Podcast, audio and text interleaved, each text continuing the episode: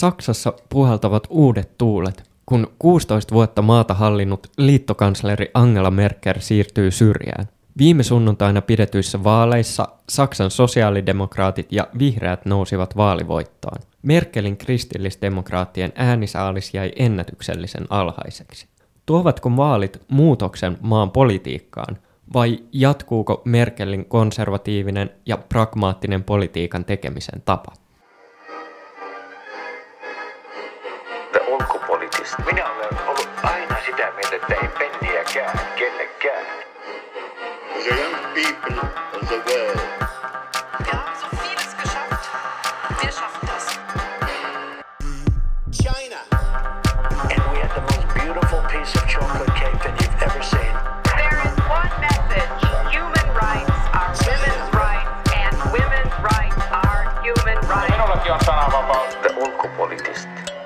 Parempaa ulkopoliittista keskustelua. The Ulkopoliittistin podcast-jaksossa käsitellään Saksaa, maan tuoreita vaaleja ja erityisesti sitä, mitä ne kertovat Saksan poliittisesta ja yhteiskunnallisesta ilmapiiristä. Vieraana jaksossa ovat sekä Deutsche Wellen että Ylen avustava toimittaja, The Ulkopoliittistin Eurooppa-toimituksen kirjoittaja Anna Saraste sekä Turun yliopiston eduskuntatutkimuksen keskuksen erikoistutkija Kimmo Elo. Jakson juontavat Anni Lindgren ja Leonard Wilhelmus. Kuten Leo tuossa mainitsikin, niin viime viikon vaaleissa päädyttiin siihen, että sosiaalidemokraatit kirivät vaalivoittoon 1,6 prosenttiyksikön voitolla, eli reilun 25 prosentin äänisaalilla. Perässä siinä seurasivat sitten vaalitappion kärsinyt kristillisdemokraatit sekä kolmanneksi kirinyt vihreät, joka sai noin 15 prosenttia äänistä. Kimmo ja Anna, mitä sanotte, mikä ratkaisi keskeisimmin tämän vaalituloksen, jos haluat vaikka Kimmo aloittaa? Joo, vaalitulos oli ehkä sillä tavalla odotusten mukainen, että tämä sosiaalidemokraattien nousu tuossa kesän mittaan näytti vahvistuvan ja, ja unionilla, siis kristillisdemokraatilla yhdessä bayerilaisen sisarpuolueen kanssa, niin heillä kyllä oli jatkuvasti vaikeuksia, jotka liittyivät erityisesti ja värittömään ehdokkaaseensa Armin Lassetin. Scholz onnistui luomaan itsestään kuvan valtakunnan tason poliitikkona ainoana oikeastaan näissä ehdokkaiden joukosta, eli hän kyllä pystyi hyödyntämään tämän asemansa nykyisessä liittohallituksessa nimenomaan tuomalla esille itsensä niin kuin pätevänä, osaavana ja asiantuntevana ehdokkaana. Ja tämä mielestäni on yksi keskeinen tekijä, joka vaikutti siihen, että hän äänestäjän silmissä vaikutti vakuuttavalta, vakuuttavammalta kuin sitten nämä, nämä muut ehdokkaat. Mitä sanot Anna? Oliko, oliko ehdokkaissa jotain, mitä haluaisit lisätä, tai onko muita pidempikestoisia kehityskulkuja siellä alla, jotka, jotka olisivat niin pedannut tätä vaalitulosta? Mm. Yhdyn kyllä tuohon Kimmon arvioon siitä, että nämä olivat jonkinlaiset henkilövaalit. Eli tosiaan tämä, tämä Scholzin henkilö vakuutti myös äänestäjiä ikään kuin hänen oman demaripuolueensa ulkopuolelta ja kyselyissähän melkein 50 prosenttia saksalaisista sanoi, että heidän mielestään Scholz olisi tämä paras kansleriehdokas ja, ja vaikka saksalaiset eivät valitsekaan liittopäivävaaleissa suoraan kansleria, niin tällä puolueen kärkiehdokkaalla on valtava merkitys. Ja tosiaan vihreät hän kävi tuossa keväällä aivan siellä suurimman puolueen paikalla kyselyissä ja, ja sieltä ne tulivat sitten hitaasti alas ja kuten, kuten Kimmo tuossa sanoi, niin kesän mittaan tämä kolmen suurimman puolueen ikään kuin järjestys rupesi aika lailla hahmottumaan ja säilyi nyt aina tuonne vaalituloksen asti. Tosin konservatiivit eli CDU, CSU onnistuivat vielä hieman kirimään sitä demareiden etumatkaa sitten tässä loppuvaiheessa. Mutta joo, nämä olivat kyllä jonkinlaiset henkilövaalit ja, ja kyllä sitten toisaalta siinä, että sosiaalidemokraattien rinnalla vihreät saivat ö, huomattavan vaalivoiton, kumpikin puolue lisäsi noin viidellä prosentilla ö, omaa äänisaalistaan, niin kertoi, kertoi monien mielestä siitä, että saksalaiset kaipaavat muutosta siihen, miten tätä maata hallitaan ja millaisiin aiheisiin täällä pitäisi tarttua. Konservatiivit ja äärioikeisto, ne taas puolestaan hävisivät. Mutta nyt tässä vaalien jälkeisinä päivinä täällä Saksassa on paljon analysoitu vielä tätä konservatiivien CDUn, CSUn tilannetta ja, ja tosiaan paitsi sitä, että heidän liittokansleriehdokkaansa Armin Laschet oli varsin heikko ehdokas loppujen lopuksi ja, ja hän, hän ei niin kuin ollut ikään kuin tämmöinen henkilö, joka olisi kerännyt suuret äh, massat äh, taakseen. Mutta tota, äh, mut lisäksi se, että äh, istuva liittokansleri Angela Merkel on jättänyt puolueeseensa valtatyhjön. Hänen saappaansa ovat liian suuret täytettäväksi ja äh, tämä toisaalta on nyt sitten syönyt puolueen yhtenäisyyttä ja näkyy myös tässä tuloksessa. Onko Kimmo sulla vielä lisättävää tästä niin kuin yhteiskunnallisten kehityskulkujen näkökulmasta? No kyllähän tässä niin kuin näkyy tämä 30 vuoden mittaan tapahtunut puoluekentän mureneminen, erityisesti se, että se on kohdistunut varsin voimakkaasti näihin kahteen perinteiseen kansanpuolueeseen, eli toisaalta konservatiiviseen unioniin ja sitten sosiaalidemokraatteihin. Ja jos katsotaan niin kuin pitkällä aikavälillä ihan koko vaikka nyky-Saksan historiassa 49 vuodesta lähtien, niin onhan tämä molemmille puolueille niin äärimmäisen paljon heikompi tulos pitkässä tarkastelussa, kun se on ollut niin niiden huippuvuosina. Eli kyllä tässä näkyy tämä yhteiskunnan muutos taustalla siinä, että tämmöinen catch-all-puolue, siis joka tavoittaa suuria laajoja kansaryhmiä, kykenee integroimaan niitä poliittisten ohjelmien taakse, niin se on Saksassa myöskin murentunut, ja tässä suhteessa Saksa on niin kuin eurooppalaistunut myöskin tästä puoluejärjestelmän osalta.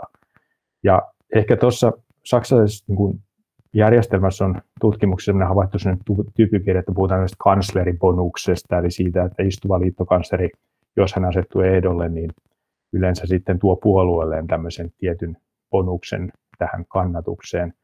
Nyt näyttää tutkijan silmin siltä, että meni tämmöinen varaliittokanslerin bonus, koska Olaf Scholzhan oli istuvan hallituksen varaliittokansleri Merkelin hallituksessa. Ja, ja tässä kohdin niin tämä bonus näyttää nyt sitten valuneen tänne varakanslerin, varakanslerin suuntaan. Ja pitää tietysti muistaa myöskin se, että tässä vaalikamppailussa niin Scholzhan pyrki kyllä tekemään itsestään aika paljon Merkelin kaltaisen, niin kuin pyrki myöskin osaltaan Lasset. Ja se ehkä kertoo myöskin sitten siitä, että jonkinlainen toive siellä äänestäjällä taustalla näyttäisi olevan, että mikään asia ei ihan valtavan paljon muuttuisi.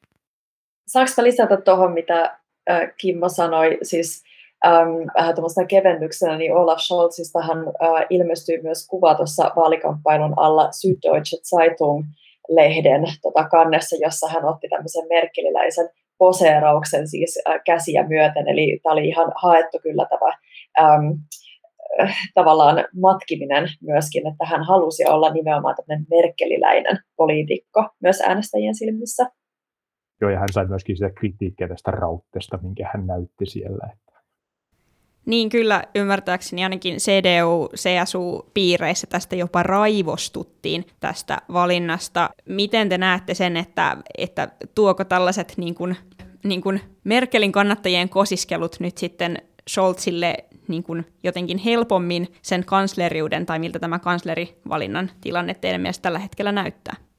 No kyllä se tällä hetkellä näyttää todennäköisimmältä, että Olaf Scholzista tulee Saksan seuraava liittokansleri, ähm, mutta tämä johtuu ehkä äh, ennen kaikkea siitä, että, että hänen puolueensa kuitenkin vei vaalivoiton. Äh, demareilla on selkeämpi ikään kuin lähtöasema hallitusneuvotteluihin ähm, ja, ja tosiaan sitten myöskin kanslerin, kanslerin paikalle. Äh, tosin täytyy sanoa, että konservatiivien CDU, CSU, ähm, heidän johtajansa Armin Laschet, hän, hän ei ole myöskään vielä luopunut siis täysin tämmöisestä kansleriunelmasta ja tota, hän on saanut tästä kovasti kritiikkiä. Puoluehan menetti yli 8 prosenttia äänisaalistaan neljän vuoden takaisin vaaleihin nähden, mutta Laschetin oma asema tavallaan puolueessa on riippunut kokonaan siitä, että tuleeko hänestä Saksan seuraava liittokansleri mahdollisesti, jos Olaf Scholz ei onnistu muodostamaan hallitusta, tai jos sitten vihreät ja liberaalipuolue, jotka ovat nyt ikään kuin kuninkaan tekijän asemassa, eivät haluakaan muodostaa hallitusta demareiden kanssa, niin tämä on ikään kuin auki tämä tilanne, mutta kyllä Scholz näyttää siltä todennäköiseltä seuraavalta kanslerilta. No, ehkä on vähän aavistuksen varovaisempi siinä mielessä, että ennen tätä haastattelua niin luin juuri tota, noin tuoreimmat kommentit, ja FDP, siis liberaalipuolue, on ilmoittanut ensin käyvänsä keskustelut nimenomaan unionin kanssa, ja, koska heidän, he preferoivat kuitenkin tätä Jamaika-koalitiota edelleen. Ja, ja tota, tässä on siltä vain jännä tilanne, että tämä vähän samantyyppinen toisinpäin, mikä oli 2017, kun Martin Schulz oli demaretten ehdokkaana ja hän sitten kärsi vaalitappion ja hän sitten sen jälkeen on, on sitten poliittisesti aikamoisen paitsioon ja menettänyt kaikki merkittävät asemat demaretten sisällä. Ja nythän tässä on niin kuin CDUlla vähän samantyyppinen tilanne, tilanne toisinpäin sitten Lassetin kanssa. Tota, se kanslerivalintahan tietysti on, niin kuin Anna tuossa aikaisemmin jo sanoi, niin sitten Saksan parlamentin käsissä ja se antaa siihen tiettyä semmoista niin kuin dynamiikkaa tähän ja siellä on jopa spekuloitu sellaisilla mahdollisuuksilla, että, että tavallaan neuvotteluihin voitaisiin lähteä jonkun muun kuin Lassetin johdolla. Se olisi hyvin poikkeuksellinen ratkaisu, mutta mitään tavallaan estettä sille ei ole saksalaisjärjestelmässä, että, että neuvotteluja voisi lähteä vetämään. Esimerkiksi sanotaan vaikka Jens Spahn, jolla on kuitenkin niin varsin hyvät suhteet sitten näihin kahteen kaavailtuun apupuolueeseen, liberaaleihin ja vihreisiin. Et tässä mielessä niin tässä on aika paljon liikkuvia tekijöitä, jotka voi keikauttaa tätä tilannetta suuntaan ja toiseen, mutta Anna on siinä ihan täysin oikeassa, että liberaalit ja vihreät tässä on nyt nämä kuninkaan tekijät, ja se on tietysti myöskin uusi tilanne, että on kaksi kuninkaan tekijää.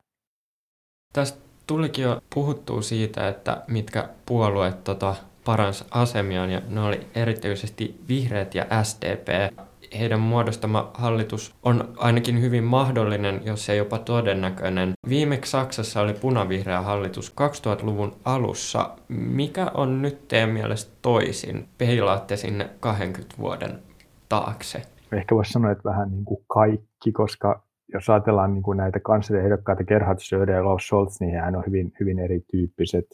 Ja toisaalta sitten Olaf Scholz on edustanut tämmöistä ehkä perinteisempää sosiaalidemokraattista, vaikka hän on niin kuin siinä mielessä maltillinen, että hän ei kuulu sinne ihan vasemmistosiipiin, mutta hän kuitenkin näitä perinteisiä teemoja, sosiaalista oikeudenmukaisuutta, minimipalkkaa ynnä muita toi esille niin kuin tässä kamppailussa varsin aktiivisesti, ja niiden varaan hän, hän on nyt niin kuin myöskin tätä jatkokeskustelua rakentanut. Gerhard Söder hän oli se kansleri, jonka oikeastaan niin kuin talouspoliittisilla uudistuksilla Angela Merkel koko 16-vuotisen kautensa onnistui ratsastamaan talouspoliittisesti. Että jos ajatellaan Saksan kehitystä viimeisen 16 vuoden aikana taloudellisesti, niin asiantuntijat on aika yksimielisiä siitä, että nimenomaan nämä Söderin niin sanottu Agenda 2010 ohjelma loi perustan sille, mikä nyt sitten on Merkelin talouslinjaa niin kannatellut ja tämä 2010 agendaohjelma, niin sehän on edelleen sosiaalidemokraattien piirissä sellainen, jonka he haluaisivat kumota, jos he pääsevät hallitukseen. Eli kyllä tässä puhutaan ihan toisen tyyppisestä tilanteesta. Ja vihreät on myös sillä aika toisenlaisessa asemassa kuin, kuin he on nyt. Ja tässä suhteessa niin jännittävä nähdä, että onko hallitusneuvottelussa vihreässä sitten enemmän tämä realosiivi, joka silloin tosiaan Joska Fisserin johdolla ää, vahvisti asemiaan ja teki vihreistä myöskin ulkopoliittisesti varsin profiloituneen, vai palataanko vihreissä tähän nyt tämän ilmastokeskustelun seurauksena tähän fundisiiven ää, tavallaan vahvaan ää, asemaan niin, että nämä ympäristö, ilmasto, teemat nousee jälleen keskeiksi ja sillä voi olla vaikutusta myöskin sitten siihen, miten nämä hallitusneuvottelut etenee. Juuri näin. Ja kyllä, joo, olen samaa mieltä siitä, että tilanne on tosi erilainen kuin, kuin silloin, ja varsinkin siksi, että nyt tällä hetkellä ei riitä demareiden ja vihreiden liitto muodostamaan hallituksen. Tarvitaan vielä kolmas puoleen mukaan. Ainoa tavallaan vaihtoehto, jossa kaksi puoluetta nyt tällä hetkellä voisivat muodostaa Saksaan uuden hallituksen, on demareiden ja sitten CDUn, CSUn liitto, mutta kummatkin puolet sulkevat tämän pois. He eivät halua jatkaa tätä samaa yhteistyötä kuin nyt viimeisellä hallituskaudella. Ja tässä on äh, ehkä demareiden puolelta ähm, se syy, että ähm, et, et demarit menetti tosi paljon profiiliaan. Ja äh, ehkä niin kun, nyt ollaan myös tilanteessa, jossa, jossa on eletty äh, viimeisten no ehkä 12 vuoden, 13 vuoden aikana kriisiä kriisin perään, eurokriisi, talouskriisi, pakolaiskriisi ja nyt on koronakriisi päällä. Ja tietyllä tapaa näissäkin vaaleissa näkyi se, että että ihmiset äänestävät muutoksen puolesta, tai osa ihmisistä äänestää muutoksen puolesta, mutta sen muutoshalun taustalla on myös tiettyä kiireellisyyttä. Ilmastotoimet on pakko laittaa vihreiden äänestäjien mielestä toimeen seuraavan yhdeksän vuoden aikana. Saksassa ei saisi olla vihreiden vaaliohjelman mukaan yhdeksän vuoden päästä enää polttomoottorillisia autoja liikenteessä. Tämän kaltaisia aika niin kuin tiukkoja deadlineja, joita siellä tavallaan puheissa on. Tähän, tämäkin on mielestäni kyllä ihan uutta. Vihreät on tosiaan myös puolueena myös valtavirtaistunut huomattavasti tässä ajassa ja nythän nä, tässä tota vaalikampanjoinnissa vihreät lähti tavallaan siitä, että he ovat mukana seuraavassa Saksan hallituksessa. Ja välillä näytti jopa siltä, että vihreät voisivat saada kansleriehdokkaansa läpi Saksan seuraavaksi johtajaksi. Se ei nyt tietenkään riittänyt, mutta kyllä siellä varmasti löytyy tiettyä sellaista kompromissihalua jo nyt näinä ekoina päivinä Saksan vaalien jälkeen, niin vihreät ovat neuvotelleet ikään kuin kulissien takana liberaalipuolue FDPn kanssa katsoakseen, löytävätkö nämä kaksi puoluetta tarpeeksi yhteistä, jotta he voisivat olla samassa hallituksessa. Nämä puolueet, niillä on hyvin eroavia ikään kuin näkemyksiä, mitä tulee vaikka verotukseen tai velanottoon, mutta toisaalta sitten jotakin yhteistä myös löytyy ja, ja tähän niin kutsuttuun liikennevalo-hallitukseen, jossa olisivat sitten mukana demarit, vihreät, liberaalit, siihen tosiaan tarvitaan kumpaakin näistä pienemmistä puolueista. Koronaviruksenkin seurauksena AFD on jäänyt poliittiseen pimentoon ja näissä vaaleissa menestys oli myös heikohkoa verrattuna viime vaaleihin. Um, toisaalta oikean laidan salaliittoteoriat on myös tässä samalla vahvistunut. Miltä teidän mielestä näyttää radikaalioikeiston tulevaisuus Saksassa? No ähm, se vähän riippuu, että mitä äh, aluetta Saksassa tarkastellaan.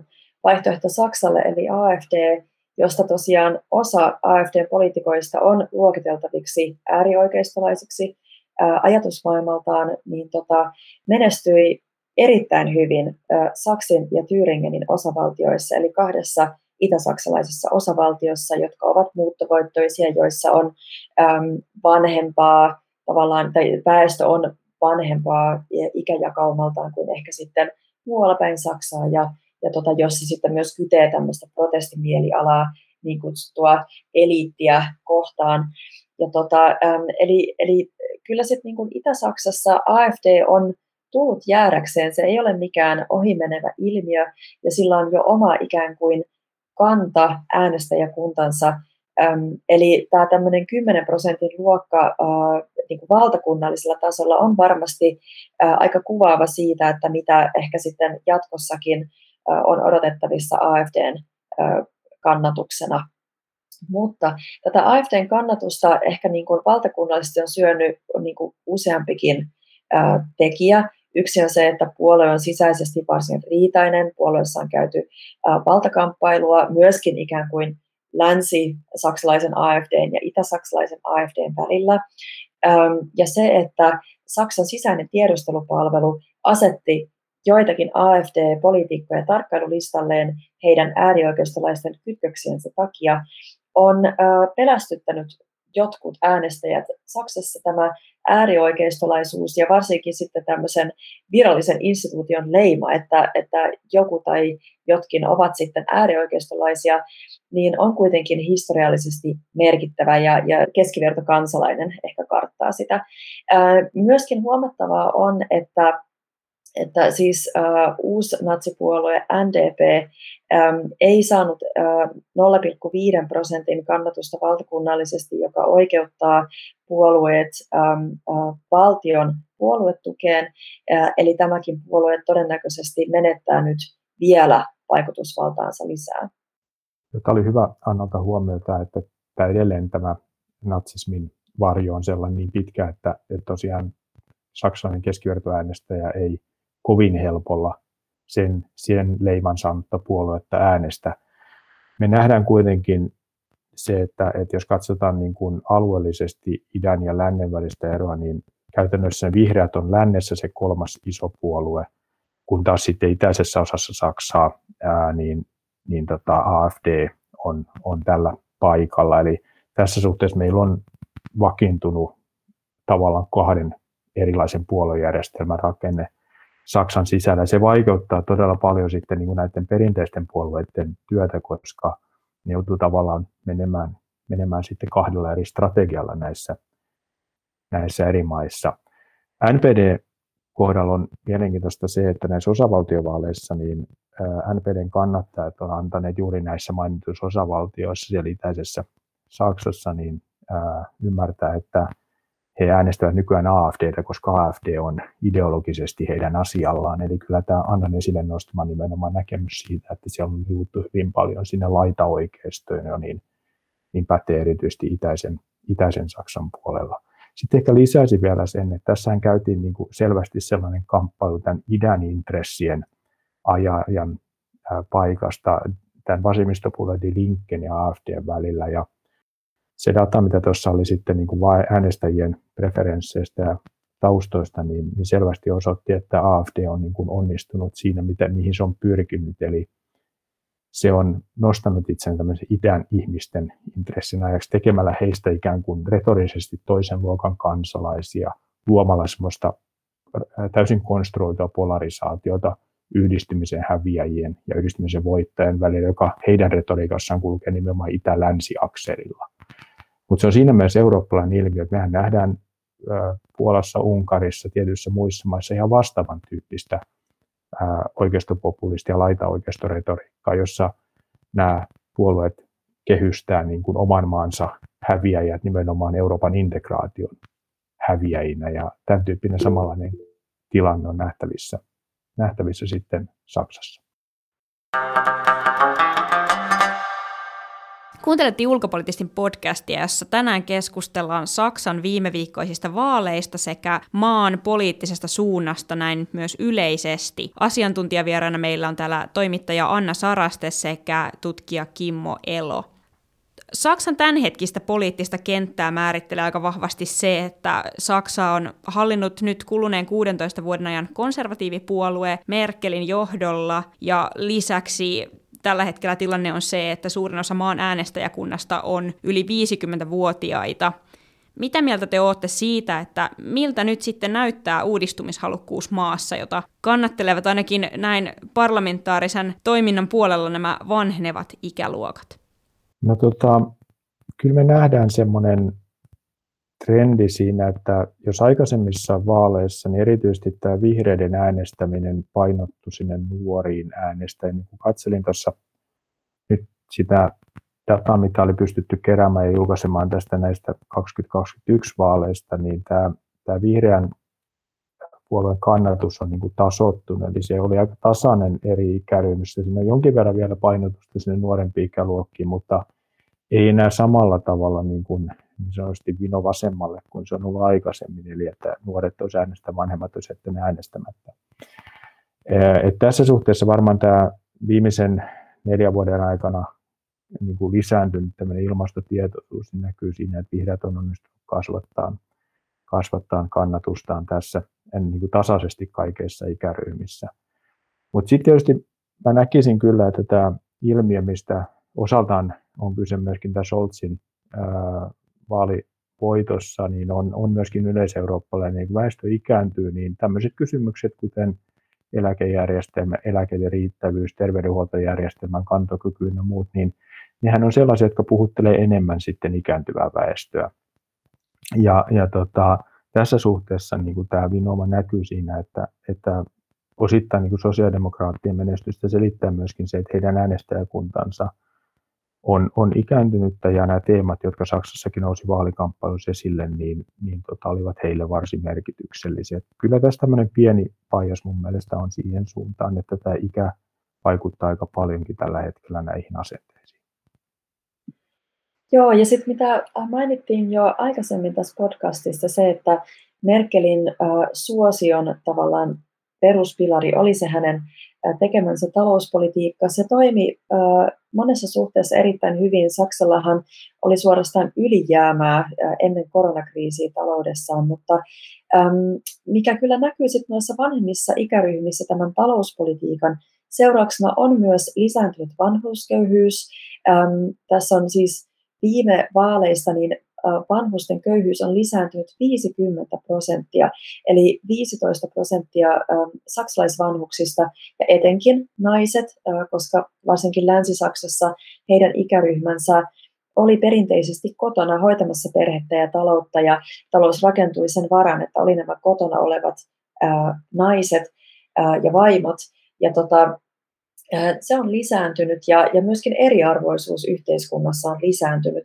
Ja ää, siinä ehkä näkyy myös kuitenkin tämä demareiden keräämä äänisaalis, ää, koska demarit pitivät kovin vahvasti esillä nyt vaalien alla minimipalkan korotusta 12 euron tunnilta ja myös lupauksia ähm, sosiaaliohjelmien uudistamisesta. Tämä puhuttelee monia, eli juuri ähm, lapsiköyhyyden ja sitten vanhusten köyhyyden lisääntymisen takia.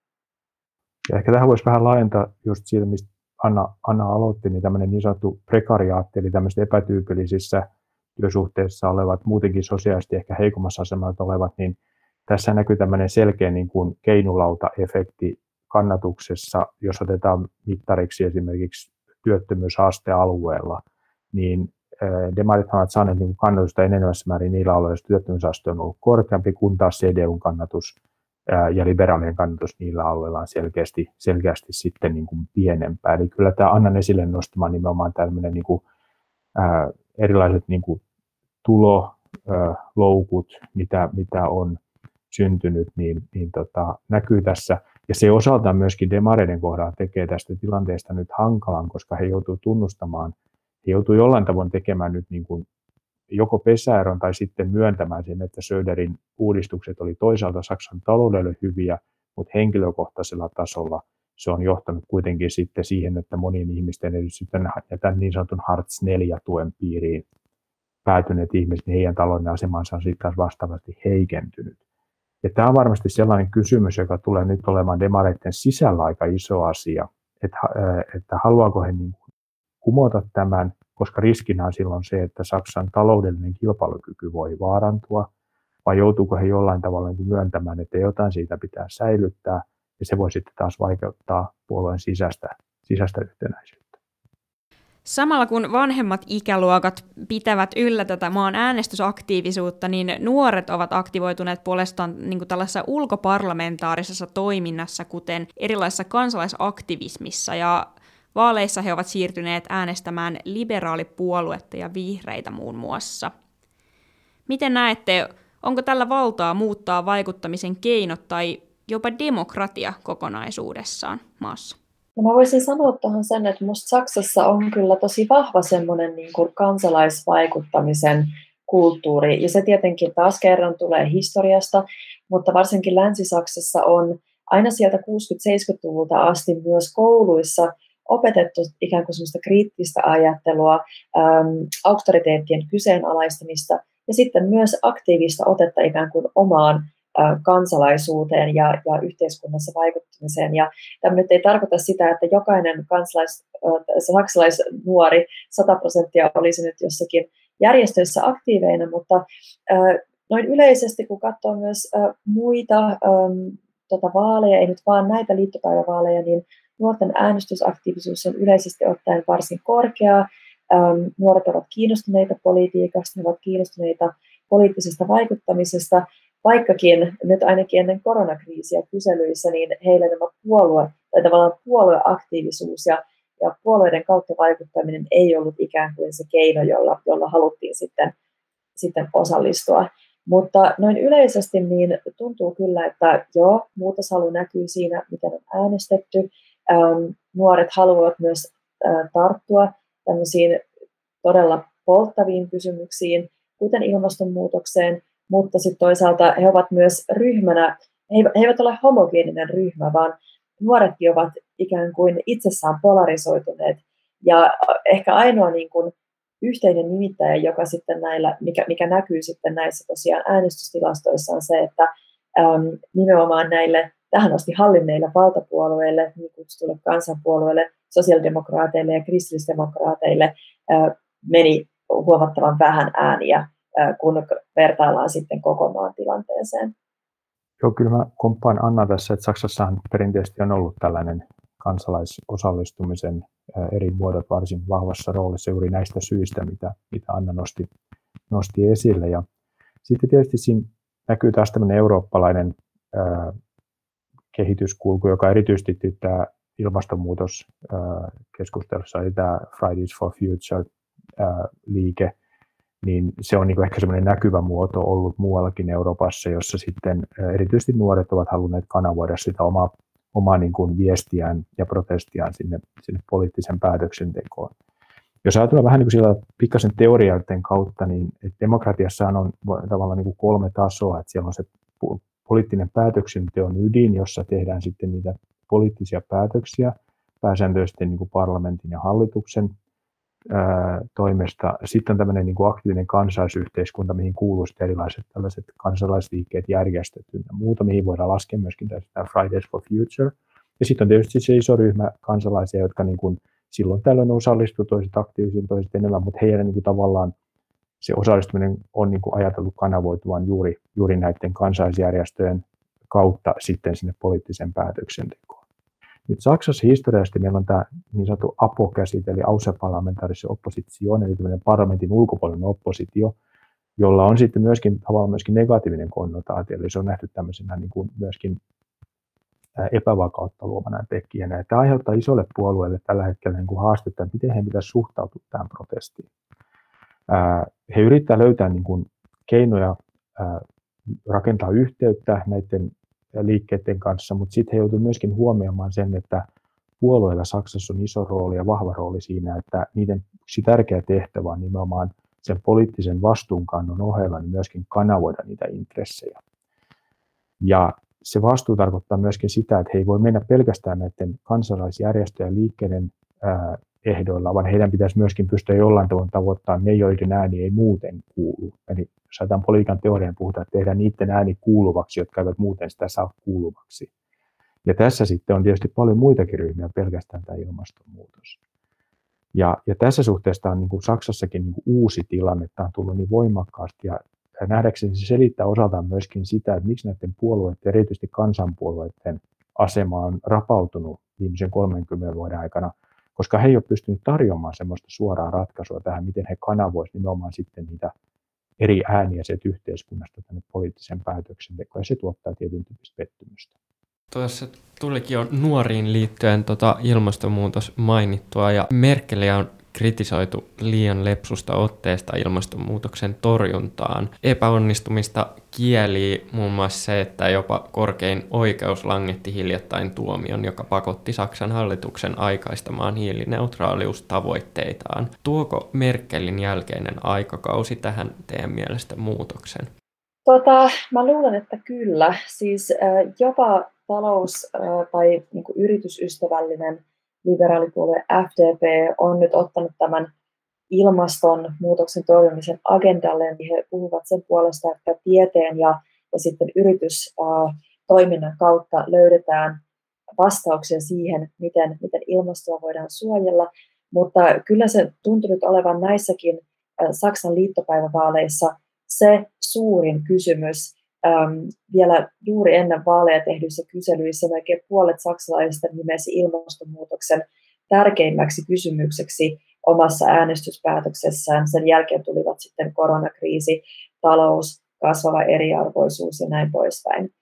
Äm, ja tosiaan nyt siis jopa äh, kristillisdemokraattien sisällä on tämmöinen äh, oma ryhmänsä. Ähm, kristillisdemokraatit eivät tosiaan ole ollut mikään mikään ilmastopuolue, mutta heillä on nyt tämmöinen ilmastoryhmä Klimaunion, jossa myös on nuorempia, progressiivisempia jäseniä, jotka vaativat Saksalta tiukempia ilmastotoimia, hiilivoimaloiden sulkemista vuoteen 2030 mennessä ja näin poispäin. Ja tätä näkyy nyt kaikkien puolueiden sisällä ja ylipäätään äh, luulisin, odottaisin, että, että näemme ehkä äh, vihreäthän ajavat tämmöistä nopeusrajoitusta nyt Saksan moottoriteille, autobaanit, joilla on voinut perinteisesti huristella, ja tämä on ollut kaikkialla maailmassa tunnettua ihan niin kovaa kuin vaan niin kuin, ä, sielusta lähtee ja mieli tekee, eli, eli ikään kuin mihin auton moottori vaan pystyy, niin tätä halutaan nyt rajoittaa. myös, koska se on yksi nopeimpia ja, ja tehokkaimpia keinoja vähentää Saksan päästöjä. Ja tuota, sitten tosiaan Saksalla on tämä aivan oma äh, haasteensa energiantuotannossa, koska Saksa luopuu ensi vuoteen mennessä ydinvoimasta. Saksa on nyt jo päättynyt luopua hiilivoimasta vuoteen 2038 mennessä, mutta tosiaan tämä niin kuin kokonaan siirtyminen uusiutuvien energiavarojen käyttöön, se, siihen on vielä matkaa ja, ja, ja tosiaan ydinvoiman puuttuminen siitä arsenaalista, niin, niin tuo tämän energiivenden, eli energiamurroksen, energiakäännöksen äh, nyt, nyt saksalaisilla ihan erityisenä haasteena. Ähm, eli, eli tosiaan niin kuin liikenteen osalta, sitten myöskin äh, energiantuotannon osalta Saksalla äh, on paljon kirittävää. Ja sitten mitä tavallaan vilahteli vielä tuossa vaalikeskusteluissa, asumiseen liittyvät kysymykset, rakentamiseen ja näin poispäin, kyllä ne varmasti ovat jollakin tavalla osa Saksan seuraavan hallituksen ohjelmaa. Mä ehkä vastasin näin, että kyllä mäkin tietysti toivon, että seuraava hallitus tarttuu näin aktiivisemmin kuin Merkel, mutta jos ajattelee sitä keskustelua, mitä vaalikampanjan aikana käytiin, niin ehkä toiveikkuus vähän madaltuu siitä, koska vihreät oli oikeastaan ainoa, jotka niin kuin halusivat tuoda selkeästi esille sen, että kello on 5 vai 12. Että tässä niin kuin, ja tarvitaan niin kuin selkeitä isoja muutoksia. Sen paremmin Lasset kuin Soltska, niin eivät kyllä niin kuin tätä linjaa edustaneet, vaan pikemminkin pyrkivät vakuuttamaan äänestäjät siitä, että, että pienin askelin tässä niin kuin voidaan mennä eteenpäin. Tuosta äh, Kimmon mainitsemasta epäuskosta siitä, että mahdollisesti tilanne lähtisi paranemaan, niin kertoo myös se, että vaikka puolueet onkin vaaliohjelmissaan tai virallisesti luvanneet, että tavoittelevat tätä puolentoista asteen tavoitetta, niin käytännössä sitten monien asiantuntijoiden mukaan yhdenkään puolueen vaaliohjelma ja vaalilupaukset eivät tähän tavoitteeseen riitä. Um, miten te näette kansalaisyhteiskunnan roolin tässä ilmastonmuutoksen vastaisessa toiminnassa lähitulevaisuudessa Saksassa? No mä näen, että kansalaisyhteiskunta voi tuottaa painetta poliittisten kans, ää, niin kuin päättäjien suuntaan, mutta ei kansalaisyhteiskunta voi tätä ongelmaa ratkaista. Että tässä tarvitaan ihan selvästi, nämä on niin isoja kysymyksiä, tässä tarvitaan kyllä niin kuin sekä ylhäältä päin tapahtuvaa niin kuin voimakasta ohjausta että sitten alhaalle päin annettavaa kannustetta. Ja, ja se on tässä niin kuin se suuri haaste. Tässä on, Saksassa on, ja muuallakin Euroopassa on niin, kuin niin paljon asioita siirretty viimeisen 10-15 vuoden aikana eteenpäin hamaan tulevaisuuteen. Et nyt meillä alkaa olla niin kuin melkoinen jono tämmöisiä niin kuin osittain viheliäisiä ongelmia, mutta osittain myöskin sellaisia itse aiheutettuja ongelmien kumuloitumisia. Ja niiden ratkaisemisella alkaa olla oikeasti niin kuin kiire, jos luotetaan asiantuntija-arvioihin. Ja tässä kohdassa niin kuin tämä poliitikkojen, mä ymmärrän poliitikkojen niin sen epävarmuuden ja sen haluttomuuden kertoa niin kuin kovin syvälle menevistä uudistuksista, mutta toisaalta sitten ää, meillä on esimerkiksi ilmastonmuutokseen liittyen sellaisia asioita, jotka on pakko saada eteenpäin ja on pakko saada kehitystyötä eteenpäin luotava niin kuin tavallaan niitä polkuja sinne tulevaisuuteen. Ja se on kuitenkin poliitikko ensisijainen tehtävä. Ja tässä mä niin nostaisin esille, niin että tämä on ollut yksi Merkelin kauden yksi suurimmista niin kuin ongelmista on se, että hän on ollut äärimmäisen hyvä hoitamaan akuutteja kriisejä, mutta hän on ollut erittäin huono strategisen katseen kanssa, joka ulottuisi pidemmälle tulevaisuuteen. Ja se on sellainen asia, joka tällä hetkellä näkyy ei pelkästään Saksassa, vaan myöskin, myöskin Euroopassa. Joo, mä yhdyn tuohon arvioon siitä, että, että tosiaan tarvitaan sitä sekä alhaalta että ylhäältä tulevaa painetta ja, tai, ja vielä ylempää. Eli EU-tasollahan tosiaan nyt näitä ilmastotavoitteita myös ruustataan niin kutsuttuun Fit for 55-ohjelmaan, jonka EU-komissio uh, Ursula von der Leyenin, saksalaisen Ursula von der Leyenin johdolla on, on nyt um, esitellyt ja, ja, ja josta nyt neuvotellaan sitten Euroopan parlamentissa. Ja sieltä varmasti tulee myös Saksalle semmoisia velvoitteita, um, jo, joihin sen on vaan pakko taipua. Mutta äm, tosiaan en myöskään aliarvioi sitä, että mikä se kansalaisyhteiskunnan erilaisten järjestöjen, aktivistien osuus ikään kuin kysymysten nostamisessa esille on. Saksassahan on tosi vahva tämmöinen ympäristöaktivistien skene, johon kuuluu paitsi tämä koululaisten ilmastolakko, liike Fridays for Future, niin myös esimerkiksi hieman kansalaistottelemattomuuden puolelle jo, jo menevä Ende Gelände. Ja tota, kyllä siinä se paineen luominen on ollut merkittävässä asemassa siinäkin. Anna jo mainitsitkin tuossa EUn ilmastopolitiikkaan liittyen, mutta Saksan politiikassa EUlla on myös muissakin asioissa suuri rooli. Miten te näkisitte, että mitkä ovat nyt ne isot kysymykset, kun erilaisten puolueiden ristipaineessa niitä lähdetään ratkomaan? Joo, no siis Saksallehan EU on tosi tärkeä. Myöskin kaikki tavallaan valtapuolueet Saksassa ovat hyvin EU-myönteisiä ja haluavat jatkaa Saksan aktiivista, ei vain osallistumista, vaan myöskin EUn muovaamista. Ja varmasti tässä on sitten myös, ähm, siis kun tämä seuraava Saksan hallitus jossakin vaiheessa saadaan kasaan ja toivottavasti nopeammin kuin silloin neljä vuotta sitten, jolloin hallituksen muodostaminen kesti 170 päivää, niin katseet kääntyvät täällä ehdottomasti Ranskaan, jossa on ensi vuonna vaalit. Ja tämä Saksan ja Ranskan yhteistyö EU-tasolla – ja myöskin EU-linjan muovaamisessa on ollut äärimmäisen tärkeää ja, ja sen takia myös se, että kuka sitten seuraavaksi hallitsee Ranskaa, on Saksan puolelta hyvin mielenkiintoinen kysymys. Ähm, mutta joo, kyllä EU näkyy, näkyy Saksassa ja Saksa näkyy EUssa. Ja siksi nämä Saksan vaalitkin ovat Suomelle hirveän tärkeät, koska usein Suomi ja Saksa löytävät toisensa EU-linjoissaan ja keskusteluyhteys on usein kulkenut ainakin Angela Merkelin valtakaudella, jota kuitenkin kesti nyt erittäin pitkään aivan tekstiviestitasolla. Se on semmoista, ollut semmoista nopeaa reagointia, kantojen kysymistä, kantojen muodostamista, joka on sujunut hyvin, hyvin saumattomasti. Ja tähän tietenkin Suomen kaltaiset pienet maat myös tietyllä tavalla nojaa, että siellä on semmoinen Saksa, jonka kanssa voidaan keskustella ja jonka kanssa – voidaan myöskin löytää yhteistä rintamaa monissa kysymyksissä.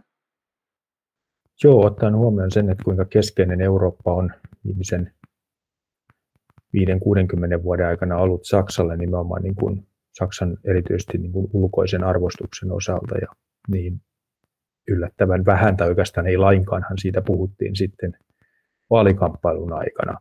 Mutta on kyllä Annan kanssa ihan samaa mieltä siitä, että Ranska ja Saksa on se akseli, joka, joka tota, no, Eurooppaa todennäköisesti lähtee viemään eteenpäin. Siitä on nähtävissä ollut merkkejä jonkin aikaa jo. Erityisesti Merkelin niin kuin vetäydyttyä tästä niin kuin aktiivisesta niin kuin puoluepolitiikasta sinne liittokansleriuden niin kuin hoitamiseen, niin sen jälkeen oikeastaan niin on, on nämä muut poliitikot alkaneet rakentaa uudelleen näitä ehkä hiukan huonoa jamaankin välillä päässeitä niin kuin suhteita sitten Ranskan kanssa. Ja kyllä mä näen merkkejä siitä, että tässä niin kuin Ranska toisaalta, presidentti Macron odottaa, odottaa Rans, äh, Saksalta nyt vetoapua sitten tähän kevään, ei pelkästään Ranskan puheenjohtajuuskauteen, niin siinä on isoihin kysymyksiin, kuten ulko- ja turvallisuuspolitiikkaan, puolustuspolitiikkaan, vaan myöskin sitten ihan niihin presidentin vaaleihin. Ja tässä suhteessa kyllä niin kuin EU-ssa näytetään liikkuvan kohti, kohti sitä tilannetta, jossa Ranska ja Saksa ottaa aktiivisen tämmöisen niin kuin vetovastuun integraation edistämisestä. Ja se on siinä mielessä mun nähdäkseni toivottava kehitys, koska nämä kaksi maata on kuitenkin tuoneet yhteen kaksi hyvin erilaista poliittista kulttuuria. Ranska on kuitenkin katse on ollut siellä Valimeren suunnalla enemmän, kun taas Saksa on sitten integroinut tähän Pohjoismaita, mutta myöskin sitten tätä itäistä itäistä Eurooppaa. Ja tässä suhteessa, jos Ranskan Saksan akseli vahvistuu, niin se ei mun nähdäkseni tarkoita ollenkaan sitä, että Ranska ja Saksa vie ja muut vikisee, vaan nimenomaan siinä pyritään löytämään semmoinen laaja konsensus siitä, miten EU lähtee vastaamaan nyt näihin isoihin kysymyksiin. Jos mietitään vielä sitten Saksan ulkopolitiikkaa laajemmin, niin mitä ajattelette, että nämä pienpuolueet, kuten nyt vaikka nousun tehnyt vihreät, tuovat Saksan ulkopolitiikkaan? Voiko esimerkiksi vihreät tuoda jotain uutta sähäkkyyttä tai notkeutta siihen politiikkaan, jota aiemmin kristillisdemokraatit ovat johdatelleet tiettyyn suuntaan? No kyllä mä näen, että vihreiden nousu hallitukseen tarkoittaisi sitä, että Saksa varmasti ulkopoliittisesti ottaisi hiukan terävämmän otteen. Että vihreäthän on olleet aika paljon kriittisemmällä linjalla sekä Venäjän että Kiinan suhteen kuin, kuin nämä muut puolueet. Ja tässä suhteessa varmasti vihreiden niin kuin linja, linja tulee tuomaan semmoista tiettyä terävyyttä. Siellähän tietysti ammennetaan sitten sieltä Joska Fisserin, eli tämän edellisen punavihreän hallituskoalition ulkopoliittisesta linjasta, joka vihreät kuitenkin on onnistunut niin kuin kääntämään semmoiseksi eräänlaiseksi menestystarinaksi siitä, miten vihreät on pystyneet etabloimaan itsensä myöskin niin kuin kansainvälisesti ja kansainvälisen politiikan niin kuin, painavana puolueena. Et kyllä mä näen, vihreät tuo siihen semmoisen dynamiikan ja tietysti se, että siihen liittyy sitten tämä ilmastonmuutos. Että kyllä tämä ilmastonmuutos ja kaiken taustalla koko ajan, koska se vaikuttaa myöskin niin paljon näihin turvallisuusuhkiin ja turvallisuusongelmiin, mitä meillä tällä hetkellä on, niin se löytyy monesti sieltä takaa. Ja tässä suhteessa niin kyllä Saksankin tarvii aktivoitua, mutta kyllä mä näen, että tällä hetkellä se ainoa kestävä tie on siten, että sitä rakentaa yhteiseurooppalaisena, koska nämä uhat ei ole Euroopan sisäisiä. Se meiltä unohtuu helposti, että ne, ne uhkatekijät, jotka tällä hetkellä kohdistuu ja haasteet, jotka kohdistuu niin kuin Euroopan alueena, Euroopan unionin alueena, niin ne ei enää tule Euroopan unionin sisältä toisin kuin ne tuli silloin sotien repimässä Euroopassa, vaan ne tulee tällä hetkellä niin kuin unionin ulkopuolelta ja silloin tarvitaan myöskin yhtenäistä näkemystä siitä, miten tätä unionin aluetta suojellaan tällaisilta erilaisilta uusilta turvallisuusuhilta. Ja ehkä yksi esimerkki, joka tässä voisi tuoda, niin on nimenomaan ollut tämä tämän syksyinen Afganistanin tilanne ja tavallaan siitä nyt on odotettavissa, että esimerkiksi siirtolaistilanne Euroopan ulkorajoilla saattaa uudestaan muuttua ja jos mietitään nyt tavallaan myös sitä Merkelin ulkopoliittista perintöä, joka, jossa on paljon erittäin hienoja ja huomionarvoisia asioita, mutta se, mitä, mihin EU ei ole ehkä jotenkin tarttunut ja uskaltanut puuttua, on ollut kuitenkin jonkinlainen siirtolaispolitiikan yleismuutos. Edelleen ollaan kiinni Dublin-sopimuksissa ja, äm, ja tosiaan tässä niin kuin on, olisi mielenkiintoista nähdä, että Saksa ja Ranska ehkä yhdessä ja varsinkin sitten Saksan uusi johto lähtisivät uudistamaan Saksan siirtolaispolitiikkaa myös ähm, humaanisemmaksi, äh, ihmislähtöisemmäksi. Ja, ja myöskin sitten tämmöiset nopeammat tilanteet, joissa voisi tapahtua jonkinlaista puolustusyhteistyötä, kuten mitä tapahtui sitten näissä evakuoinneissa äh, Afganistanista, kun länsimaat lähtivät vetämään omaa henkilöstöään, suurlähetystöjen henkilöstöä ja sitten paikallisia afgaaneja, jotka olivat avustaneet heitä siellä 20 vuoden ajan pois maasta, niin tämän seurauksena EU alettiin uudestaan puhua siitä, että tarvittaisiin syvempää integraatiota myös puolustusyhteistyön tasolla. Ja tämä on tietenkin mielenkiintoista nähdä yhdessä sitten koronakriisin elvyttämisen, yhä syventävän myöskin terveyspoliittisen yhteistyön saralla ja sitten kaikkien niiden muiden ilmastonmuutoksen ja näin poispäin suurien suurien haasteiden edessä. Ähm, nämä olisi ehkä mun mielestä odotettavissa.